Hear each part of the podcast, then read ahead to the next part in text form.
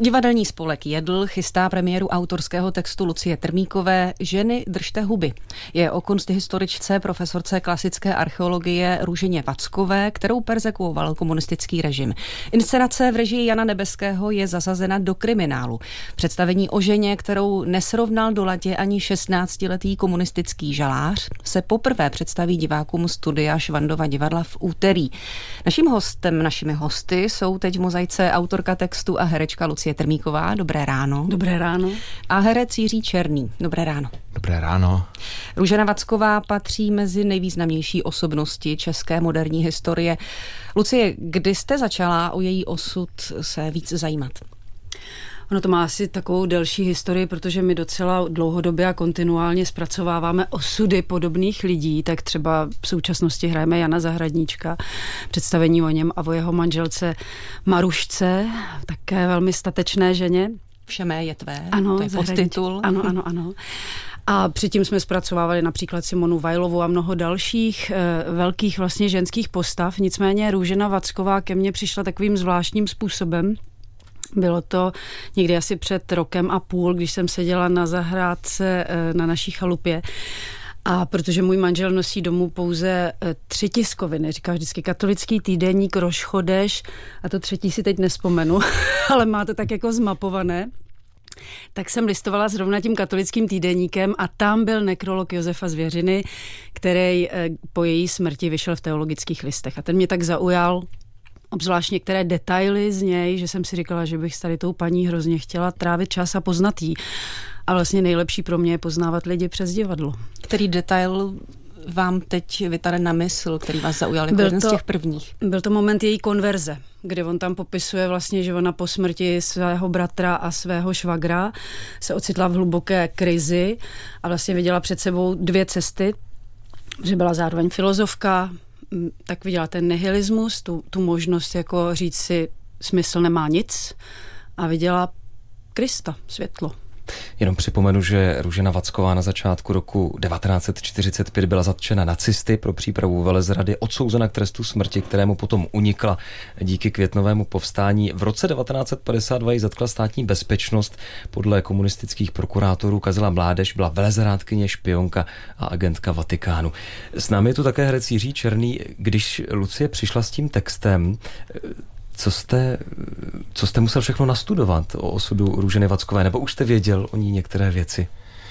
Tak eh, já jsem eh, měl nejdřív dojem, že ji vlastně neznám, až mě to zarazilo, že takovou osobnost, ale tak, takových osobností je mnoho, které bohužel neznáme, těchto těch pozitivních postav naší historie.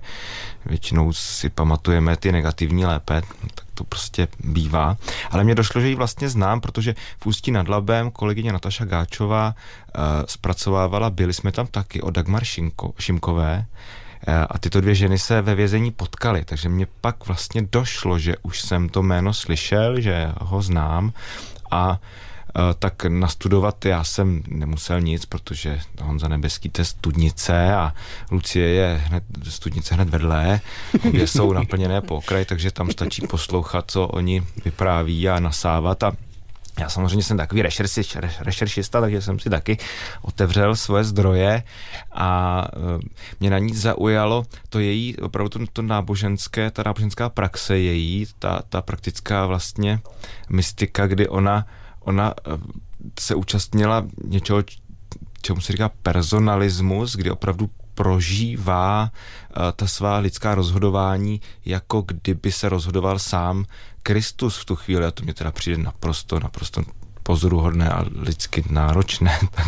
Říká Jiří Černý v páteční mozaice Českého rozhlasu Vltava. Růžena Vacková dokonce založila tajnou vězeňskou univerzitu a vystřídala tak posluchárny Univerzity Karlovy za přednášky na vězeňských záchodcích. Lucie, jak ji vnímali spolu vězeňkyně? Tak já jsem měla k dispozici několik knih svědectví, kromě té knížky, kterou tady zmínil Jirka od Dagmar Šimkový. Byli jsme tam taky, ze kterými mimochodem čerpám nějaký motivy právě příběhů spoluvězeňkyň. Tak ještě od dalších autorek svědectví, eh, který se s ní setkali, Ona, oni přezdívali Doktysima Růženka, to znamená nejvzdělanější.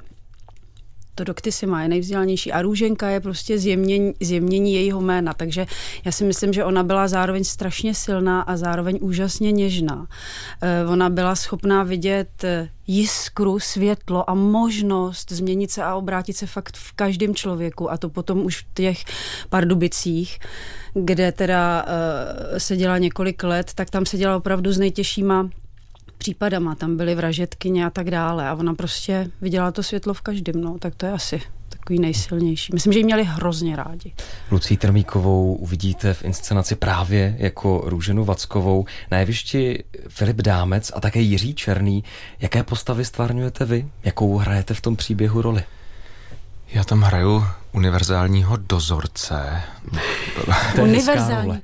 Já doufám, že jedinečného, ne? No, univerzální. Samozřejmě jedinečného, ale já myslím, že se na něj koncentrují eh, ty, ty vlastnosti takových, takových individuí, těch, těch dozorců, těch bachařů, těch, těch dohlížitých osob, které prostě do, do systému eh, justičního právního systému patří.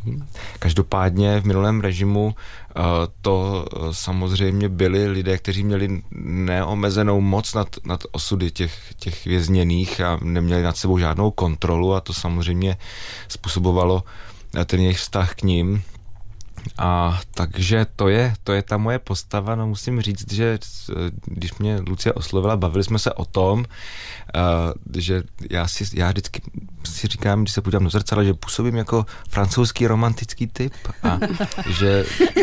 že Mohu potvrdit. takže, já, takže jsem si říkal, tak proč já, ale vlastně, uh, vlastně jsme se shodli, že, že uh, prostě příležitost dělá dělá zloděj, jak se říká, že lidé se dostávají, eh, dostávají do různých situací a často se v nich úplně změní a začnou se chovat uh, tak, jak se po nich chce. Bohužel historie 20. století je plná takových negativních momentů a myslím, že i já teda v sobě hledám to, to zlo a tu necitelnost, která je potřebná pro tu roli. Nemluvě o tom, že herci potřebují i protiúkoly. E, součástí inscenace je i živý hudební doprovod. Monika Knoblochová hraje na čembalo, Libor Mašek na violončelo. Jak k celému vyznění projektu přispějí? Co budou hrát? Budu hrát Bacha, protože já jsem v dopisech Růženky eh, jejím synovcům, ona tady psala především svým synovcům, které vnímala jako svoje syny, protože ona sama děti neměla.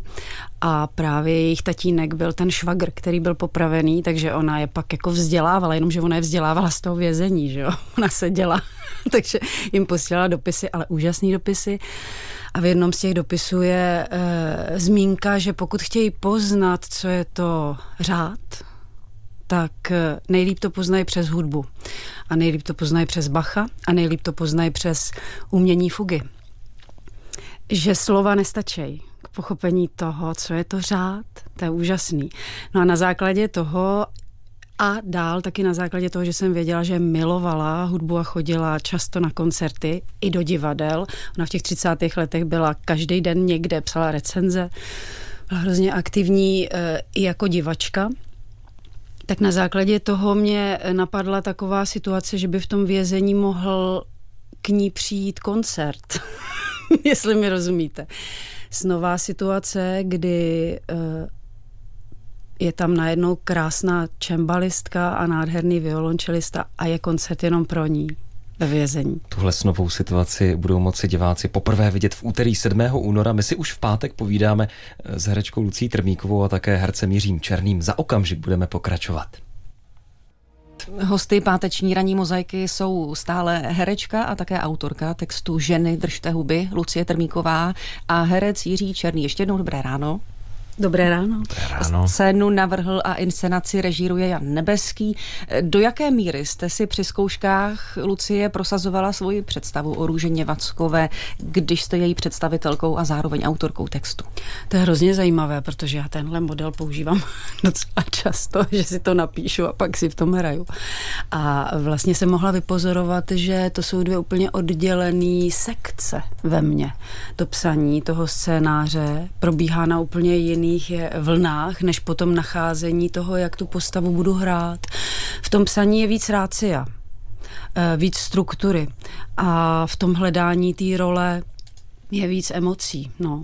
Takže já jsem si neprosazovala nic, já jsem neměla nic vymyšleného, jak to budu hrát. Je tam důležitý nějaký moment toho, kdy se toho textu pustíte a začnete se věnovat té herecké práci? Ne, toho se musím držet furt, toho textu. to bych odletěla jinam. Ale eh, pustím se asi té struktury, že přestanu přemýšlet jako v té struktuře, i když možná i to mi trošku zůstává, ale je, jsou to fakt hodně jiný, eh, jiný způsoby práce, no říká herečka Lucie Trmíková.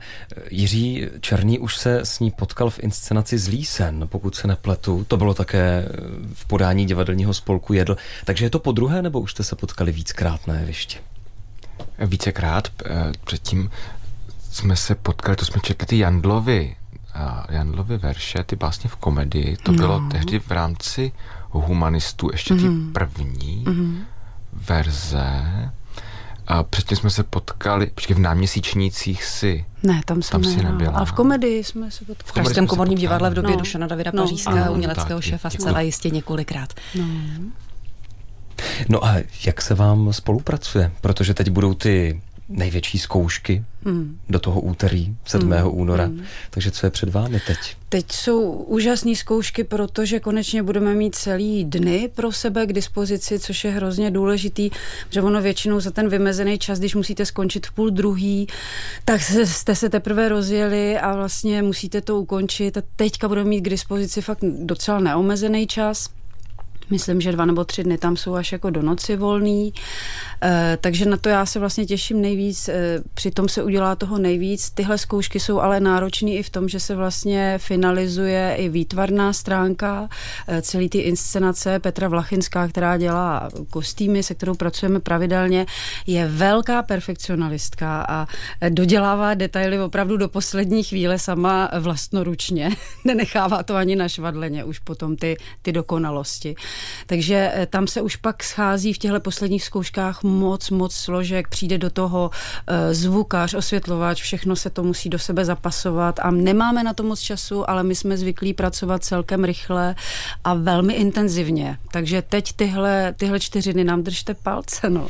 To určitě držíme. Narazila jste na ty detaily na kostýmech. Který z nich vás jako herečku zaujal eh, v kontextu toho, že se děj odehrává v kriminále?